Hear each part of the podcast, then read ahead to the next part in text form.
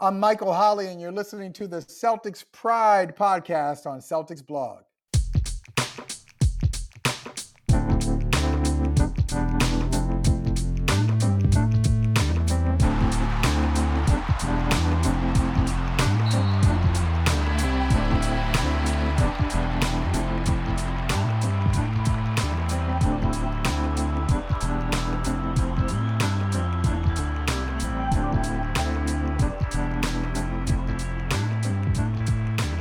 To the Celtics Pride podcast on Celtics Blog. I am Adam Motenko. I am here as always with my twin brother Josh Motenko. That's right, the better twin. Let's begin. I hate it when you say that. And our good friend Mike Minkoff. How's it going, Mike? I'm doing well. I'm uh, looking forward to hearing how tweaked uh, Josh is after we got our first Romeo sighting this evening and all, all season. Josh is smitten. Today, we, along with that, we're going to talk about our impressions of the new guys on the Celtics, and we haven't had a chance to talk about these trades yet, so we'll get to, to play armchair quarterback and and uh, give the ten day hindsight impression of of these trades, and we'll talk about recent games.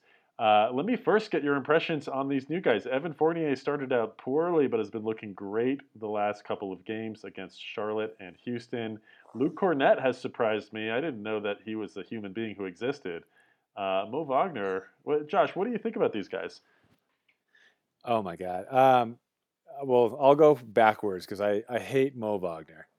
I he was okay in the in like the in in the, that uh, Final Four run that they had at Michigan, um, but I never thought that he was really going to be a great NBA prospect.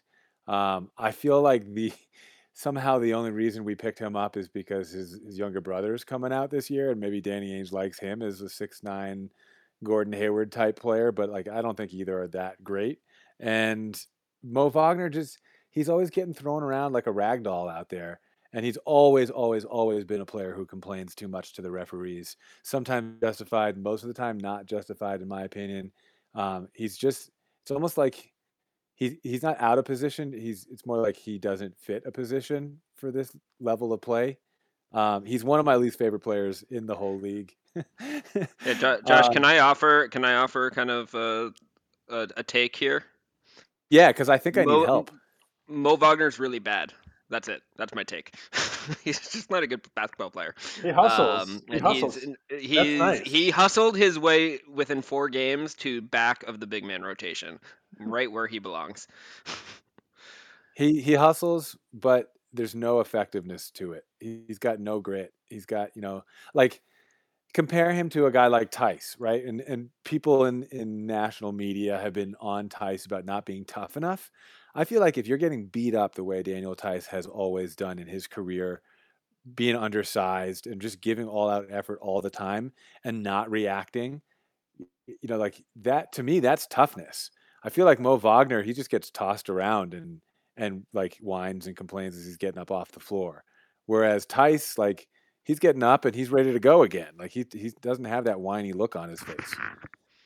I think this has been sufficient time spent on Mo Wagner. He's and he's not the reason any moves were made this deadline.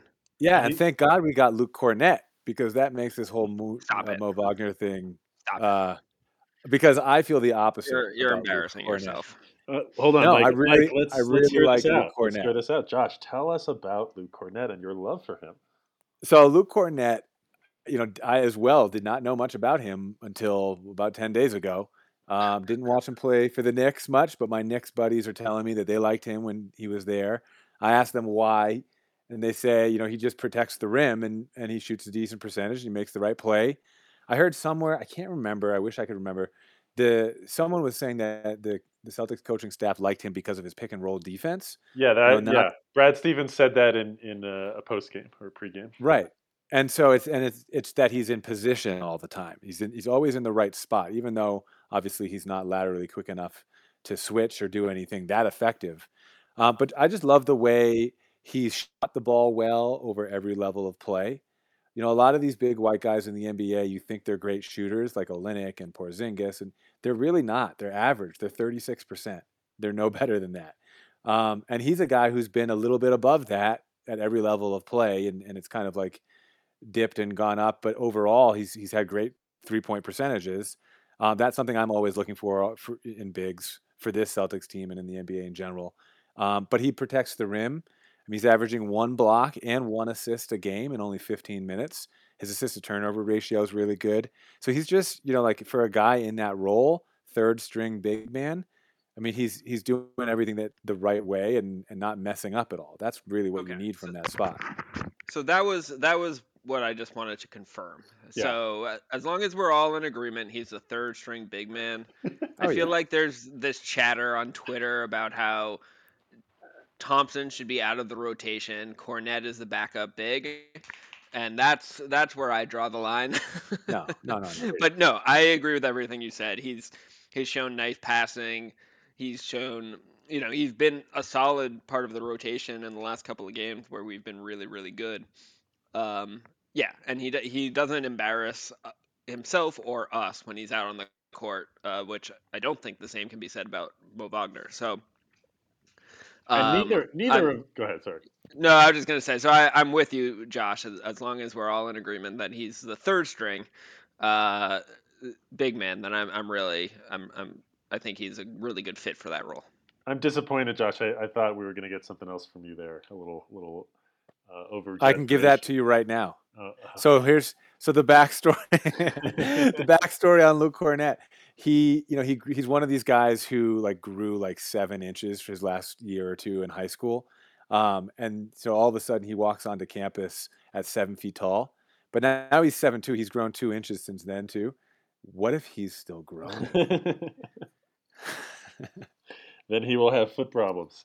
Uh, s- Kornet and Mo Wagner, neither of them are the reason that tra- this trade was made. That was definitely made to get rid of the Theis contract uh, to get us under the luxury tax because we wanted Evan Fournier. Josh, thoughts on Evan? Evan Fournier, he was in my top five before he got booted out late in the game of of our big board for uh, the TPE Yeah. prospects. I really like the way that he does Gordon Hayward type things. He, you know, growing up in Europe, he always knew how to move the ball. He always knew how to play zone defense and to play offense against zone defense, which is a major uh, flaw for this Celtics team and was in the playoffs last year. If anyone wants to beat the Celtics, you zone them. and Not think that anymore. Not anymore. I think we finally figured it out. Against bad teams, yeah. Yeah, Yeah, against bad teams with no consistency, we have. You're right. Uh, but uh, to me, that's a that's a huge, huge win. Just to have a guy who's six seven and handles it like a guard and can defend decently, and you know, having a guy who can drive and make smart decisions. It's just it's not just about being a ball mover like people are talking about Robert Williams, the dime lord. Now it's not just like how quickly you can reverse the ball or move it, but you got to be able to have guys who can attack and draw some defenders, draw two, and be able to open things up a little bit and make the right move. Come to a stop on your drive and make it. Are you suggesting that Evan Fournier is a more dangerous threat when the ball is swung to him than Semi Ojeleye? I am. I am. Yeah. Semi Ojeleye, eh, I mean, not only can he not dribble at, at a college level, but he can't make layups. I mean, he can't. He, he gets in there to try to finish. He also can't it's drive not and kick. I mean, yeah, Evan. No, I mean, Josh, you were you were at the front of the Evan Fournier band. I mean, you were a little bit insane. You were saying Evan Fournier is better than Gordon Hayward, which he objectively is not, but he is very good. I don't know. Uh, I still don't know about that because because Okay. the other guy's always getting injured. So you have to He, uh, you that- have to well, take he- that into consideration. he had been top 30 in minutes over the season, as Sean Grande said and tweeted earlier uh, before this right right foot sprain that just sidelined Hayward for the, this this upcoming month. But Right, and that's Um, the opposite ankle that uh, that he injured really badly Right, two years ago, right. three years ago. But um, anyway, no. So you were you were definitely one of the louder champions uh, on the of the of the Fournier of the Fournier bandwagon. Um, I mean, he's you know he obviously had a couple of stinkers to to start, but that's not unsurprising given that playing wing in Brad Stevens' system demands a lot, and he was just kind of trying to figure it out on the fly.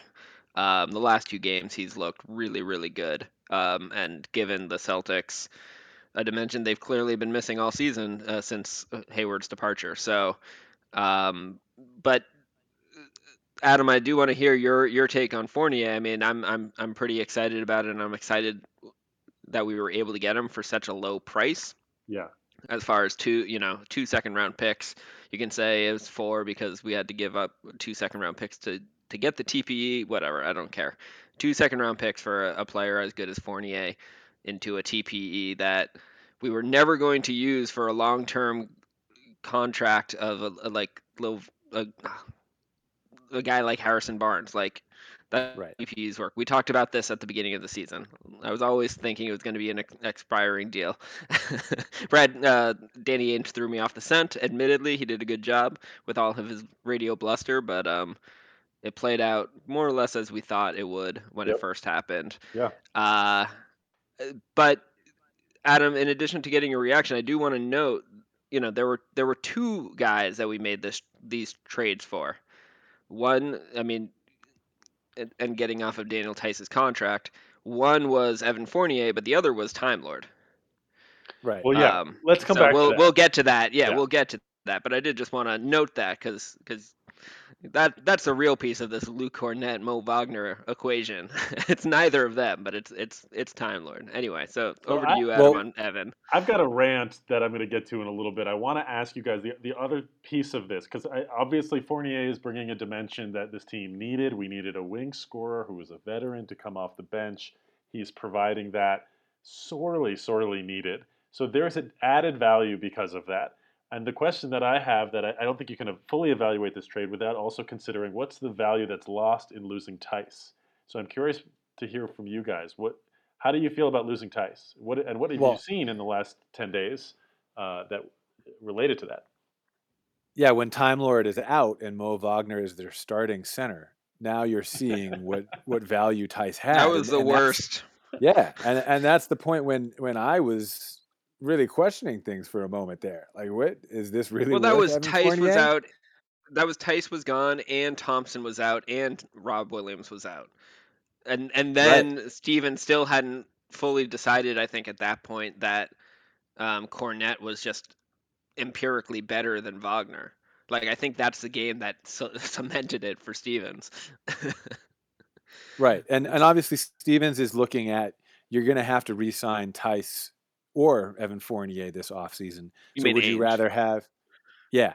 So would you rather have Theis for you know 10 million a year or whatever he's going to get, or Fournier for you know 18, 20 million a year, which is kind of what we wanted in an ideal world to sign Gordon Hayward for. And I mean, I, I just go back to you're getting the best player in the deal, right? You're giving up a guy who's kind of an unsung hero. And I question whether there was a little bit of a Kendrick Perkins effect possible with getting rid of a guy like Theis. Um, because he really was Meaning that what? type of meaning that like he's the dirty work guy. He's the guy you can trust. Now he can shoot threes. I mean, he he was under uh, Al Horford in terms of like getting his tutelage his first couple years in the league, and now he's become Al Horford. You know, he's the guy who who can make smart decisions with the ball, but he's not going to do too much. He's not going to handle it too much, but he's just, you know, he does better than expected against better players in the NBA. I mean, he's just he's a guy that we valued in Boston more than he could ever be valued somewhere else, I think. Um, just because He's- we saw night in, night out how, how much he helped with the chemistry of things. So He's not. He is not Al Horford. How dare you? He's not even Al Horford now. Uh, but we did lose something important with him. Uh, he does the dirty work. He he was is switchable. Uh, this guy was the starting center Right. for the last year and a half. Yeah. Okay, so I mean, I what like shortly before the trade deadline, I was adamant that Theis should continue to be the starting center over Time Lord. Um, because he was just simply more reliable and better, and Time Lord's showing promise. But you know, and I was saying uh, that I thought after the trade that Thompson was going should be the starting center. And four games in at this point, Thompson's been out. I didn't know. I didn't expect to see Time Lord playing quite the way he's played, especially in these last couple of games. Like Yeah, well, he hasn't missed a shot in like three games, right? he he missed one, I believe. I mean, it's absurd. Like he so there I don't I don't know if we're gonna be able to get into all of the like the cap minutia and stuff, and I don't know all of the cap details, frankly, but there in in a way the this trade the because of the cap math that's coming up um this trade to get Fournier to get off Theis yes we weren't going to re-sign Theis uh, but it if the Celtics want to get to a championship level it's the bet is basically that Tatum and Brown and Time Lord are going to continue to grow and elevate their play to the point where an overpaid Kemba, a Marcus Smart on like his last year of his contract before he gets paid either by the Celtics or maybe another team, and maybe an overpaid Fournier could justify ownership going into the tax. Mhm. Um, you know, it's and, and the last two games, admittedly against a really bad Houston Rockets team and a very injury depleted uh, Hornets Yeah, last are, year's Hornets team. are easily the two most complete games the Celtics have played all season. I think, or two, two like at least back to back. Like it's this Hornets game, the game, the game they play. We're recording Sunday evening, like just after the the Celtics walloped the Hornets. Um, that might have just been the best game the Celtics have played all season. Yeah, that was a true blowout. Have they had that all year? I don't think so. Have they had it in like the past four seasons? I felt feel like the whole Brad Stevens era. It's always get up twenty five and then let them get within like eight and then win by thirteen. Like this was a true like we were down nine in the first quarter. We evened it up, and I think maybe we were down one at the end of the first, or it was even or something. Uh, and then from there, it was it was over. We just Yeah, we have. I'm, look, I'm looking. I'm looking right now. We have not had a blowout all year like this, except the last time we played the Rockets. Yeah, and that so that I I wanted to touch on that game because even the two Rockets games that we played, right? That that we played them twice now in the last two weeks, more or less. Um, the first one, like we we crushed them, but we just hit every three, and they weren't good threes. And I'm gonna I'm gonna circle back to the trade discussion.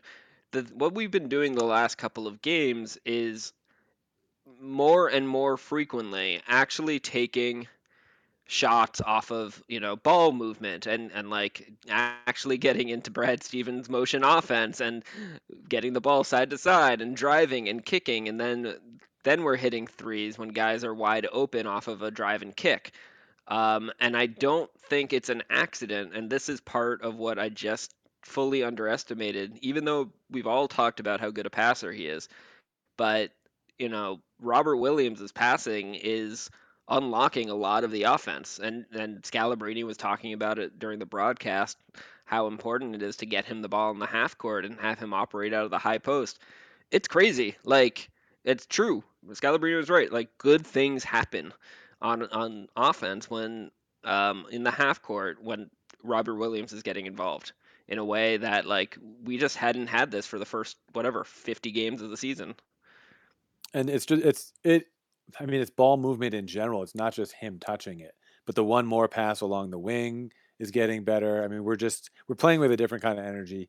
And you know, for Celtics fans, if you're looking for optimism, and good lord, Celtics fans need optimism these days. uh, What I'm seeing is that we're finally playing above the competition that's lower than us. Yeah. You know, we're looking at this Rockets team like, okay, we're gonna just destroy these guys and that's it. We haven't really looked at the other teams like that in a while.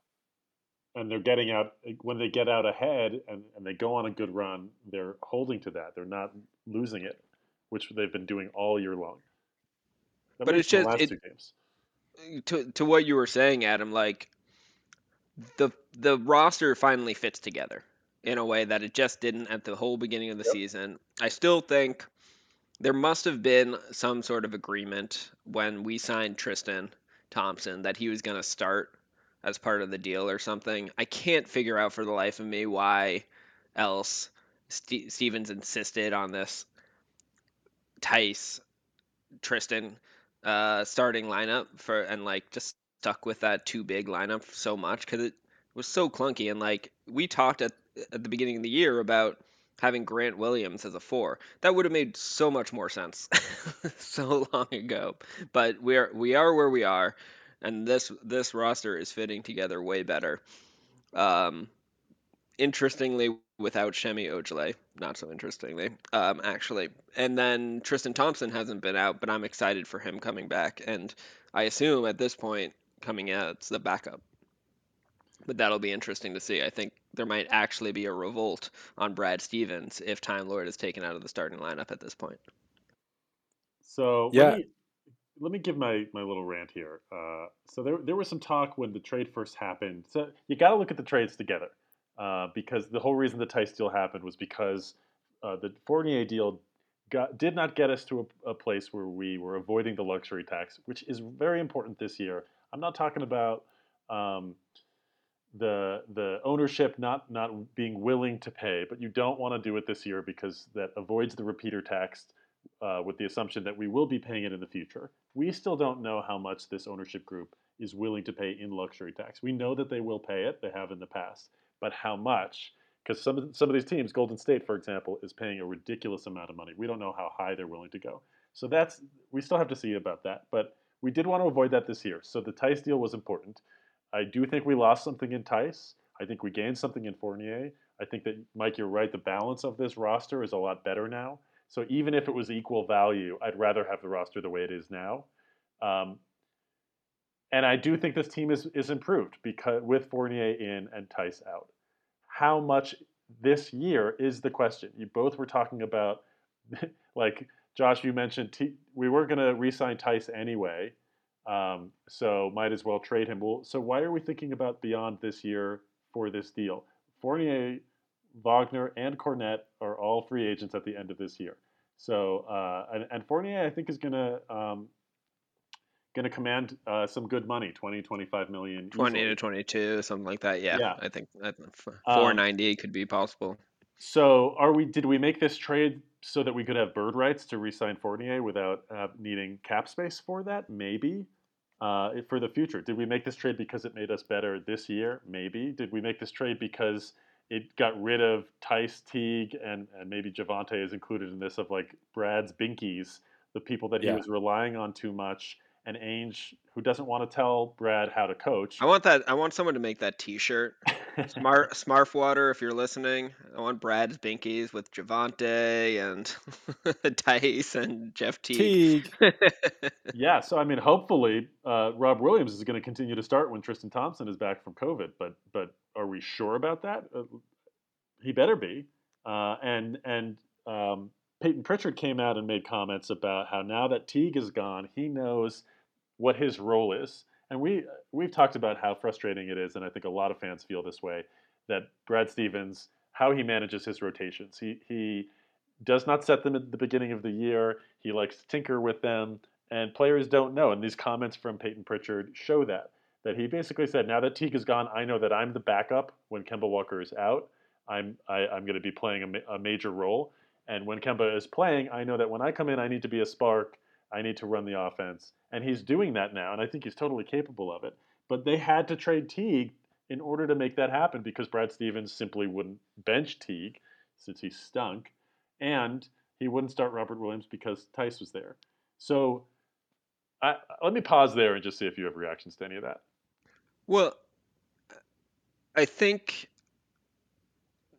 I mean, we we've definitely talked about how frustrating Stevens' rotations uh, are. I- I guess the two pieces that are just unclear to me, like it's so easy sitting, you know, at home watching the games and being like, "Why are you doing this?" But obviously, you know, I I think of if I'm actually managing a team of people, like it's a totally different dynamic, right? And and it's hard it's much harder to truly bench someone that you, you know, that has 10 years of experience that you respect who they are, what they what they do and and totally sideline them, someone like Jeff Teague for Brad Stevens. Um, and then it's also hard for him when, you know, and we don't know what like the roster commitments were or the the role commitments were from Ainge when he signed some of these Right. guys. So it's you know there's just these different variables that we don't know exactly what Stevens was having to juggle. Um, and there's no question that the roster was poorly put together for the first part of this year, and I, I'm sure Danny Ainge knew that, and he didn't wasn't able to do the deals that he wanted to do when Hayward left right away, and he he was waiting for the right deal. I, I'm sure he would have happily traded two second round picks for Fournier in the offseason if he could have. Um, and and you know he kind of alluded in his comments after the trade that it wasn't there. So you know I I do think Steven certainly deserves some criticism for the lineups and the lack of role. I I don't. I mean, I also think you were kind of unfairly uh, um, putting putting a pretty a pretty daggery point on Pritchard's comments in a way that he definitely was not. No, he yeah. Payton Pritchard was not saying anything He was about not- Brad yeah, Stevens he was- not, yeah, rotations exactly. or anything, but, but it's just interesting that he's like, oh, now I, I my, my mentality has shifted now because Teague is no longer here. Right. I It's think- it's great as a player to have some sort of expectations of when you're going to get in or not. You're going to play your role better if you know what the heck it is. And with Stevens, these guys didn't know what it was. This is totally a great example of Brad Stevens' job is to do what he's been doing. You play the guys that are going to win you the games that you trust. And Danny Ainge's job is to give him different guys if he's playing guys that we're all sick of watching in certain roles. And this is why I love Danny Ainge and you know because he played that the right way is stevens upset about it who knows and if he is like it's all happening the way it's supposed to be happening These combination of trades don't make a lot of sense to me, uh, the, because the, the one of the deals was purely to avoid the tax. Uh, they're over the tax by they were over before that deal, the Theis deal. They were over the tax by about two million. Um, I hate to bring this back up. This is like the dumbest, most minor issue from years ago. That, Guerschon Yabusele. This that, it, you're that to continues to be relevant, which is when we picked up Guerschon Yabusele's uh, the uh, contract. We, he's still on the books for a million this year and next year because we stretched him. Um, so if had he not been on the books, we couldn't we have just thrown Javonte into the Fournier deal and called it a day, and then been wait are the- you saying are you saying we wouldn't have had to give up Theis if not Yes. for Yabusele's 1 million Yes, I'm not saying because of Yabusele, but that played a role. Like to Yeah. me, to me, the deal should have been Fournier and um, uh, Fournier for uh, Teague and Javonte. Well, I think I think there are a few a few things. We don't know what whether the Magic had any interest in that. Um, Who, who cares whether the Magic had any interest? They took Well, they would-. They took the two seconds. I mean, that was a great, great deal. Those second round picks. Um, so th- those are. Let me give you these. These. So I'm assuming that the Magic wanted as big as a trade of a trade exception as possible. I think it's like 15.5 million or ish uh, TPE that they got. It would have been reduced by like what two, uh, two million? I think it's million and a half? 17. I think it's 17, isn't it? Well, they they had to take on Teague, so doesn't that reduce it? Teague. by like Maybe. a million and a half, I think. So so with adding Javante would have reduced it slightly more. It still would have been a good size. The the the two second round picks that we gave up, one is the worst of two different second round picks that we have in 2025. That's that's a meaningless pick. And then it's the Celtics' own second round pick in 2027. So assuming the Celtics are good in 6 years in 2027, who knows? That's two like assumedly unfavorable second round picks it's a great and, and Fournier is great. So the value of that deal for the Magic is clearly the TPE. But how could we couldn't we have given them the the better of the two second round picks in 2025 and given them Javonte and then not and then kept Theis and dealt with re-signing whoever in the offseason? But uh, so I think there were a few things though. Like I think the reality is we had too many bigs. We had too many good bigs. And I think that was making that was making Steven's job too hard. Frankly. Like I'm At a rolling certain my eyes point- at that. This is a this is a 500 team. I'm rolling my eyes at that. So okay, let me let me try to give you some like really really big big picture perspective on this. Um, we are a city that free agents didn't want to come to with you know uh, racial tension throughout history, and like throughout the Celtics history in, in Boston, right? And so, how do you take you know what happened with Isaiah Thomas and the the perspective? No, stop. That Danny has Ainge? nothing to do with it. No. I reject there's no linkage with what happened with Isaiah Thomas. I re- I reject that. Should I not finish? I don't know. I, I just I'm I'm how is this how is this possibly connected to Danny's moves? Like Danny doesn't care. Dan, that Danny doesn't make any decisions because he made that trade. Like Okay, well then why don't you why don't you let me speak and let me finish? all right. Um, so, you know, the, the impression of the Celtics and of Danny Ainge specifically because of how he did Isaiah Thomas dirty, and just in general, free agents not wanting to come to Boston. And then, you know, how do you rebuild that? How do you, how, especially as an aging general manager who's going to want to pass this thing off and leave it in good hands? You, you, you know, you need to. Well, I mean, we could even go further back to like all the Brooklyn Nets picks. Like, you get all these picks you get you try to hit on these draft picks, which he did, um, and then you try to get free agents to come to town, which he did, with Hayward, with Horford, with Kyrie. Uh, well, I guess Kyrie was a trade, but um, you get big names to want to come to Boston so that other big names see that. And right now, you've got a situation where you've been trying to like move this asset along that was Gordon Hayward, was supposed to be this really good All Star player, to come, uh, you know, to to really get you to the championship, and you know he didn't help us get over the hump, and so we've been like kicking this can down the road with this asset. We now turn this into the TPE, and then now Fournier.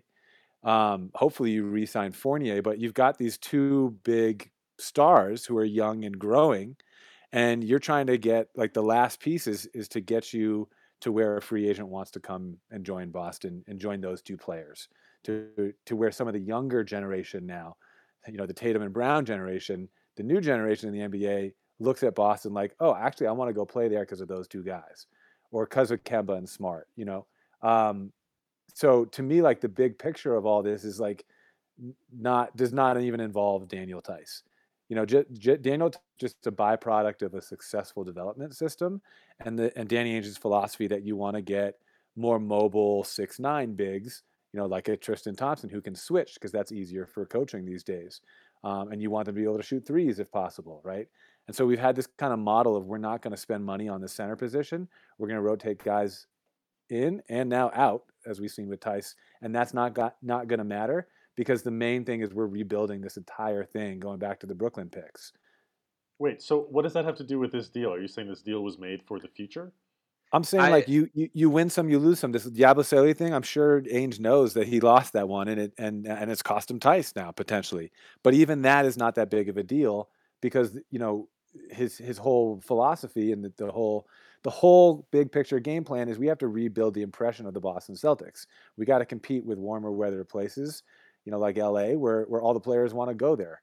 And how do you do that? You need to get young guys and a winning culture and a coach and the whole the whole front office to to actually care about the players and change the perception that we had had, you know, with Isaiah Thomas and some of the other moves. But what, what does that Um, have to do with this deal?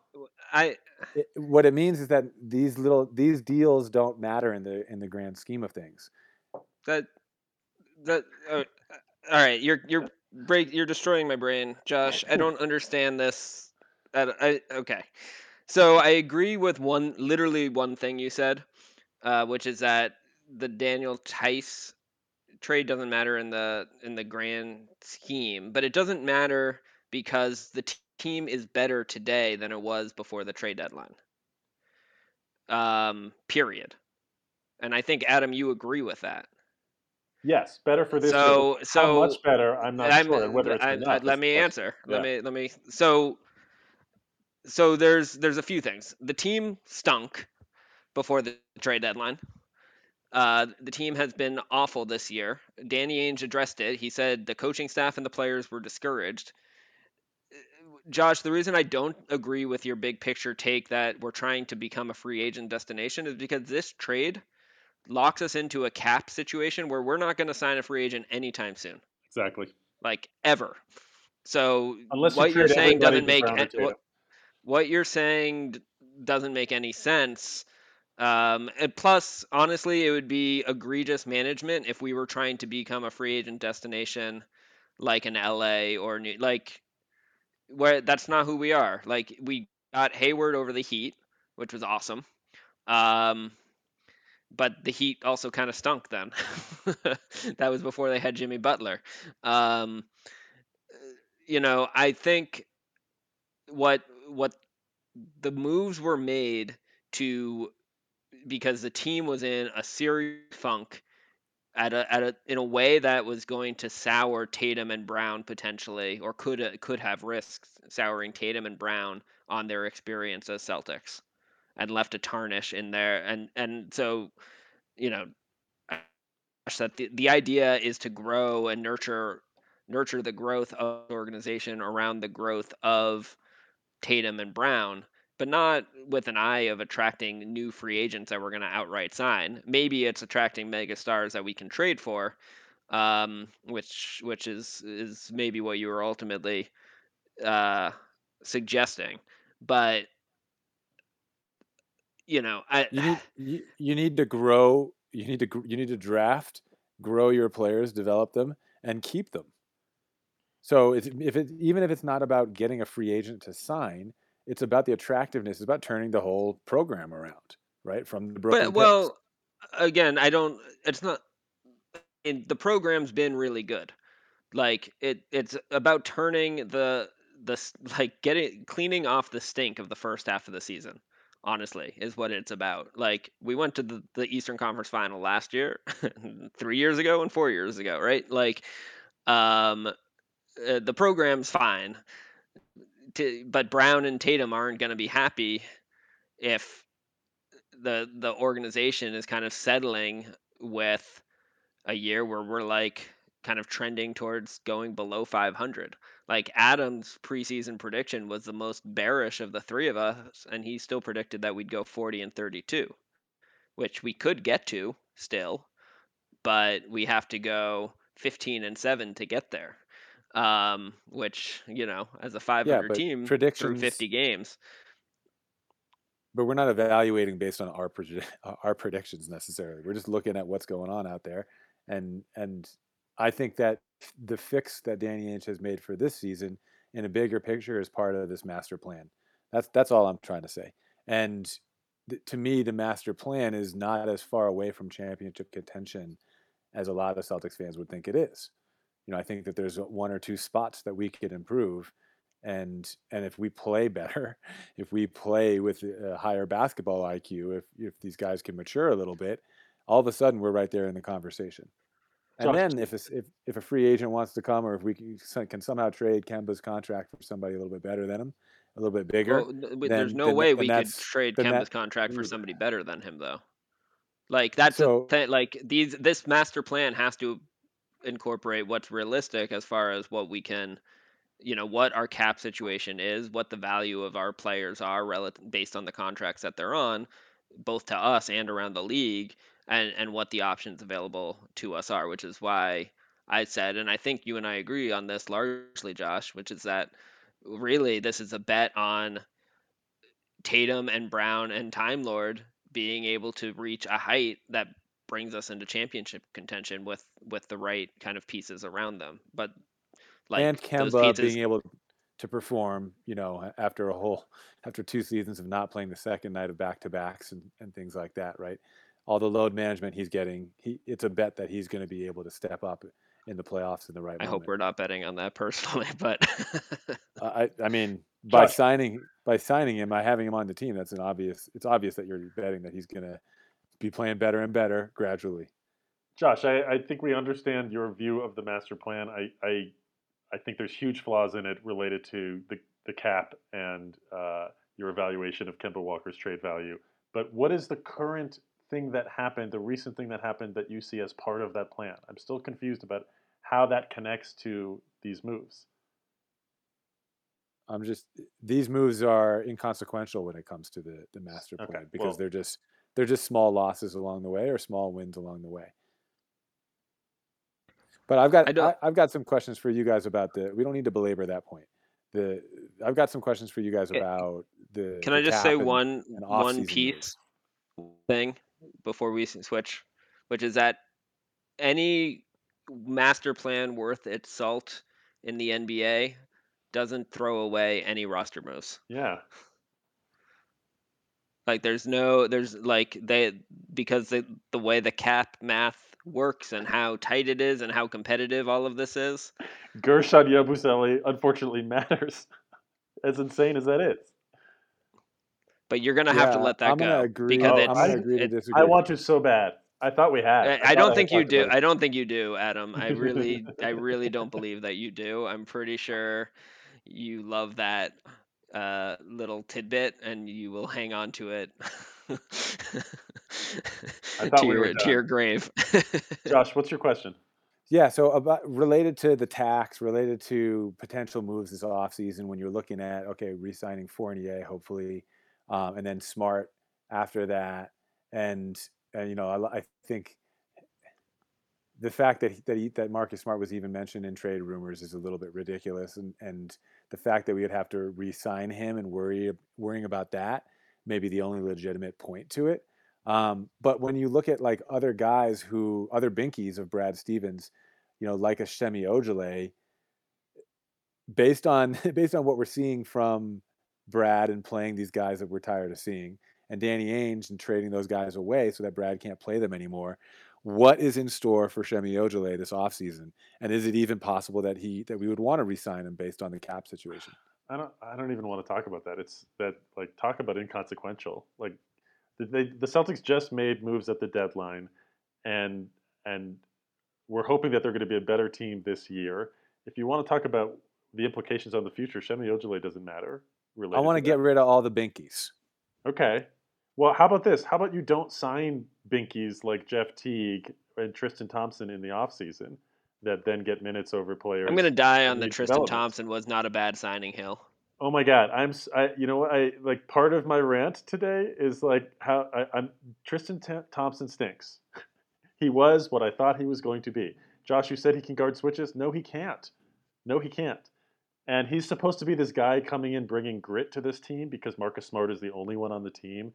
Maybe Fournier has some, but Marcus Smart's the only one on the team that has the kind of grit that this team needs. Like I loved Jackie MacMullan saying that this team needed a Kyle Lowry. Like that was who she really wanted them to get. That's uh, what I've been saying. Yeah, I know, right? You're brilliant. Yes. You're brilliant. Well, Tristan Thompson was supposed to be that guy, and instead he's out at the club getting COVID. Like, and now Right, he can't, there's and a- not playing. Right. And he doesn't have grit. What he brings is effort, energy, uh, a motor. High, having a high motor is not the same thing as bringing grit. And I, yeah, I agree with you. I don't think he stinks because I still think he would he should play over Luke Kornet, right? So there's there's your barometer, Adam. Does he stink so bad that he should play behind Luke Kornet? in in relative stink stinkdom, they both stink. Like I don't want either of them playing. I'd rather have I, I would they should have gotten rid of Thompson and and kept Theis. I'd rather have Theis as the backup to Robert Williams. Well, yeah, I'm sure the Celtics would too. Nobody wanted Yeah. Thompson. Come on, obviously. Nobody wanted So- Thompson on that deal. Nobody was going to trade for Thompson. I mean, all Not of on that this contract. like the context of all of this is this TPE that most fans thought were, were gonna was gonna be hugely valuable. We decided to use it now. We have about 10 million left over that we could use on like an MLE type of situation in the off season. Um, but there's a there's a cost to not using it in the off season, to using it the way we did now on a player who is on an expiring contract.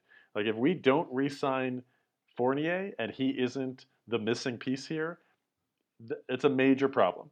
And I have been, uh, uh, I have not been assuming that we would get huge value. The the like a guy like Fournier is kind of what I expected from this TPE, but um, the the issue is that instead of actually signing good players in the offseason, we got stuck with Tristan Thompson and Jeff Teague after losing Brad Wanamaker because we were waiting for Gordon Hayward and we extended the deadline for him to be able to decide and then had to scramble to pay two second round picks to get the TPE. Uh, this after uh, paying second round picks to get off of Kanter, to get off of um, Baynes the year before. Like, I'd rather have Kanter and that second round pick. Like, there's just a lot of value that has gone out, a lot of opportunity cost that that I've seen in the offseason and now with this move. I'm I'm not a huge fan of it because if we're not gonna if it's not gonna improve us enough this year, then then I don't I don't really get it. And the idea that well we have more ro- uh, more rotation clarity now because because Ainge is signing guys that stink, and then Brad Stevens is choosing to play them over developing younger guys. That is that is not a solution that is solved by a trade like this. That is a, that is a change in the way that you coach and the way that you construct the roster. I I think you're. I mean, a, a few things. Like, yes, has there's unquestionably been misses by the front office over the last couple of years. I just those misses, like holding on to Daniel Theis, doesn't. Is it a consequence of some of those misses? Maybe. At the end of the day, is it like the thing that's gonna make the difference this season? Probably not. It could. It, it, there's a chance that if we had Theis instead of Thompson, you know, going into uh, the conference finals or the finals, if we somehow got that far, it could make all the difference. Um, I'm not convinced it is at the in the grand scheme because we're probably not getting there anyways, frankly. Yeah. Um, so I think so I think you're kind of latching on to stuff that really doesn't matter anymore because it's over. It happened. Well, It are we trying we to are now or not? we are trying to me we are trying to we are trying to play just play better we're just trying to like actually enjoy what's going on and then in the off season either way we're going to have to figure out what the heck is the options are and i'm sure that trading Kemba in the offseason is going to be on the table and something the front office looks seriously at. I'm sure because of the contract situation, trading Marcus Smart is going to be seriously evaluated, even if they don't want to. Um, and they're going to look at both signing, probably re signing uh, Fournier outright or trying a sign and trade because they have his bird rights. Like, I think everything's on the table and they don't know what's going to happen, which is not ideal. Like, it's it's not it's not it's not perfect. There's as I mean some some people out there, you know, Danger Cart Ryan, Ryan Bernardoni uh, has been pretty uh, vociferous about his thinking that it's much more likely than not that things won't fall in a good direction uh, after this season. Um, you know, I think I think there's a possibility. I think a lot of this stems from kind of them overreacting when they signed Kemba in the first place. But you know, Kemba has been playing be- much better recently. I'm I'm looking at the advanced numbers. His net rating over the last 10 games is plus 10.6, which is a really really good sign. Um, you know, if we start getting an impactful Kemba Walker um, to the point where either he just actually moves the needle for us or he's like other teams are like, oh, maybe that's not a negative value contract. Like either of those outcomes is a really big deal for us. Um, so I don't know. I mean, I think the offseason leaves all sorts of questions. I think we're trying to compete as effectively as we can this season. And I think in order to do that, we had to make a move. I think we all agreed that we had to make a move. And I think this was the best set of options that we had available to us. The Mike, you mentioned that this team um, they're trying to just change the way that they feel about the games, about they feel about each other. There, there's like a lack of of um, focus and grit. Um, it has changed. It's nice to see the ball moving on offense more the last two games. Um, I just want to share a couple of of quotes here uh, from the post game uh, after the Mavericks loss. So this is before the last two wins. Um, Marcus Smart was was asked about um, um, how frustrating it is to know that uh, the the solution is is uh, to play with poison grit uh, and making an, a- an impact on defense. And, and he said uh, that they don't know what's missing. They're they're trying really hard. They're trying to play defense. He said every time we go out there and be aggressive, it backfires on us. We don't get rewarded for our aggressiveness. Uh, it just feels like uh, it doesn't things don't go their way. He said, uh, like we're attacking the rim and we don't get calls. It's, we're taking a beating in there. It's tough to keep going in there when you're not getting those calls. It's like they're repeating the same thing over and over, and and they don't know how, how to change that. Maybe the ball movement will change that, but but like immediately after this trade, it was not apparent that that that the trade shifted anything. Um, and then also after that game, Jaylen Brown was asked um, if there was a different feel this year in tough moments from previous years, and he said, "Definitely, this is a new year, new team, and there's a different level of response than we've had in the past. Celtics basketball is about scrapping, getting after guys defensively. We just haven't had that in the starting unit or off the bench. That doesn't mean he can't. It can't be sparked." He said. So maybe the maybe the last two games are an indication of of things shifting and the players feeling differently and having a different focus and seeing better results from getting into the lane and their aggressiveness on defense and how they respond to difficult moments. But if this season is any indication, the, another I mean, and, and those two games, those were against bad teams. Um, so so I don't expect that to be uh, They- a sign of things to change. they were against bad teams, but like I've probably watched 98% of Celtics minutes this season. The way we co- the way we played these last two games is a, it's a totally different team. Are you seeing more heart, more fight, more confidence? Yeah, I'm seeing I'm seeing connectivity on defense and and and consistency in effort across, you know, from start to finish in a way that this team has not done much of over the first 48 games. So like just because it's a bad team meant nothing for this t- like and again I was we were talking about that earlier Houston Rockets game we just made a bunch of threes like they weren't good shots we just hit them Yep. and so we blew them out this this Houston Rockets game like we actually didn't start the game that well but we played really good defense all game and then eventually kind of we jostled the game open and we kept moving the ball and we got our offense to go and we won by 18 or whatever it was. Like it was just a totally different experience. And then this game against the hornets we just slaughtered them. We just and the ball movement was phenomenal. There was like just a, again side to side movement and drive and kick like eh, what everyone knows is supposed to happen was actually happening uh, Tatum had, you know, a couple of not great possessions in the first half, but he kind of started getting going and had a, ended up with a strong game. Like, I don't know, it it genuinely feels like a different team. And, Yeah, I and mean, it I, I may also- look dumb. I may look dumb in two games, and it like we'll play Philly and New York in our next two games, and you know fall flat on our face. But these last two games to me felt really different. Yeah, we're going to see the same thing against Minnesota. You know, some of this is just that Houston team is really bad. I haven't seen that poor transition defense in the NBA since like the expansion Grizzlies. It's that they're it's a whole other level when you're playing that bad. team. And so the confidence that you have with Fournier starting to hit shots and you know you're playing bad teams.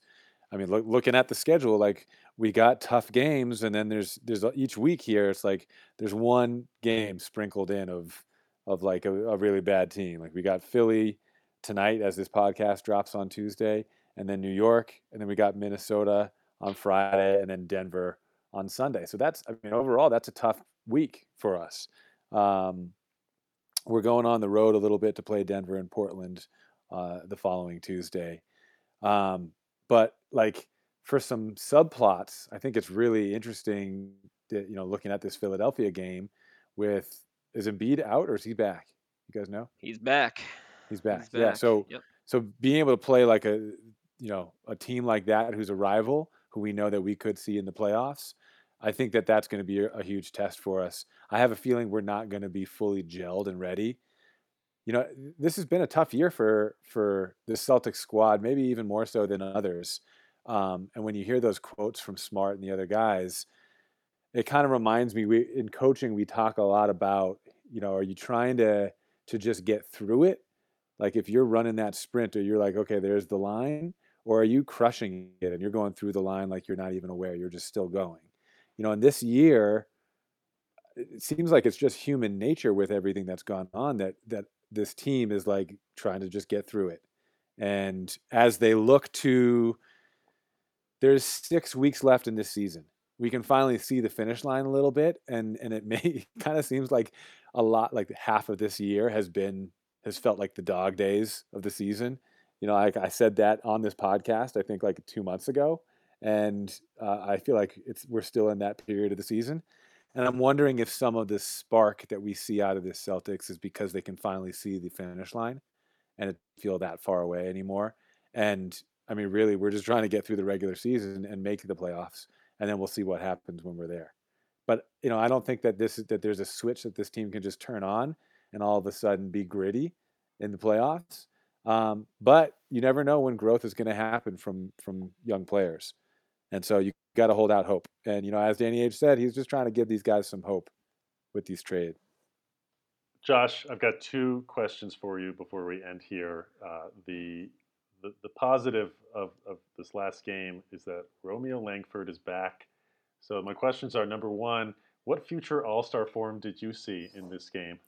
And and number two, um, what injury will he get next? Oh, those are good Boo. questions. Boo, the second question. Boo, how dare you?